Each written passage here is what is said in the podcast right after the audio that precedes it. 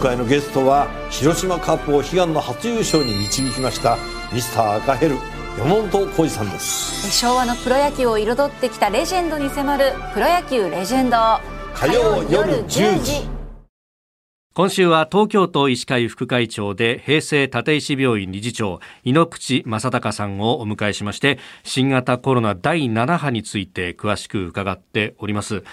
えー、感染症法上の2類相当から季節性インフルエンザなどと同じ5類相当に直してはどうかと、まあ、これ前々からいろんなこう議論が出てましたけれども先生これどういうふうに直していく？いやもう非常に難しい話なんですけれども、うん、その今2類相当ということで全数調査ってまあ、ここが一番あの負荷がかかっているところなんですよね。であの全数調査で今やってそれで全数調査になってるのかというと,、えーと、PCR 等の検査陽性率は50%を超えてきてます。これはあの多分症状がある人たちが一生懸命来てそして検査やるから50%近くなってるんだろうと思うんですが。はいじゃあ症状のない人たちはあのこんな検査しようと思っても電話もかかんないのにじゃあいいか様子見ようかって言って、うん、症状の全くないような陽性者の方たちはあの検査をしないで、普通に生活している可能性が十分あります。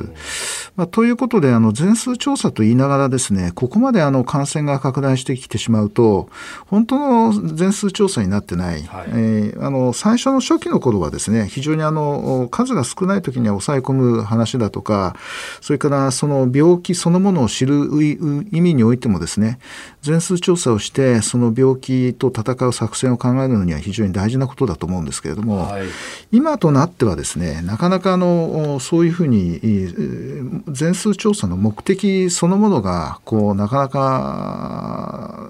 果たせない状況になっていると思いますので、まあ、この部分はあの定点調査といってですね、はい、あのいくつかの定点でどのぐらいの方たちが来てその方たちを徹底的に調べるような形にして、そして全体像を統計学的にこう導き出すというような形の方が今自体は合ってるかもしれませんね。であのただそうすると2類から5類に来ますとですね、はい、まあ、費用面であるとかそれから生活支援面だとかが大きくこう変わってきますので、まあ、そこの部分をどのように国民の方たちに不便がないようにするっていうことも大事だろうなと思います。あのそれから、まあ、この段階で確かにあの2類から5類に落としてしまったときに この後何波か来そうだからそれに対応するっていうことも確かにあの問題なのかもしれませんねそれこともその時はどうするのかっていうことを考えておくっていうのは大事かもしれない。うん。私個人的な話ですが家族3人かかったんですけれども結局あのお医者さん行ったの1回だけでであとは全部こうオンラインでの対応とあと薬も届けてくださるっていうので、え十分に対応ができたっていうのがあって、まあ、これはあの人によるところはもちろんあるのかもしれないですけれどもなんか仕組みとしてこう社会全体としてあの戦う体制みたいなものっていうのはもう結構できてきてるんだなと個人的には思ったんですが、はい、いやあの本当に模範的な患者さんで本当にありがたいんですけれどもあのそういったあのツールがねあのしっかり使っていただけるように我々もあの使い勝手のいいものをこうにしていくっていうことはすごく大事ですしあの一方でご高齢者先ほど来何回か言ってますけども60代以上の方たちにかかっていくと重症化しやすいもんですから、医療的ケアのその負荷がものすごく高くなるし、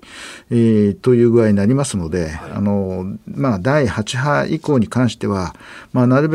そのいろんなものを使いながらあそして医療に負荷がかからないようにやっていければいいなと思ってますけどね。まあ、その辺のそのね、えー、軽症であればきちっと、うん、市販薬であったりとか、はい、でも対応できるぞっていうのは、これもまあ政府も含めて、もうちょっと広めてもいいのかもしれないですね。そうですね。ええ、あのやっぱり慎重になるんですよね、重症を見逃してはいけないとかってね、うん、でも慎重になるんですが、はい、あのもともとこうウイルスっていうのは、そう特効薬があるわけではないし、対症療法的ではありますけれども、はい多くの若い方たちにはそういった薬で十分、うん、効くと思います。うん、はい。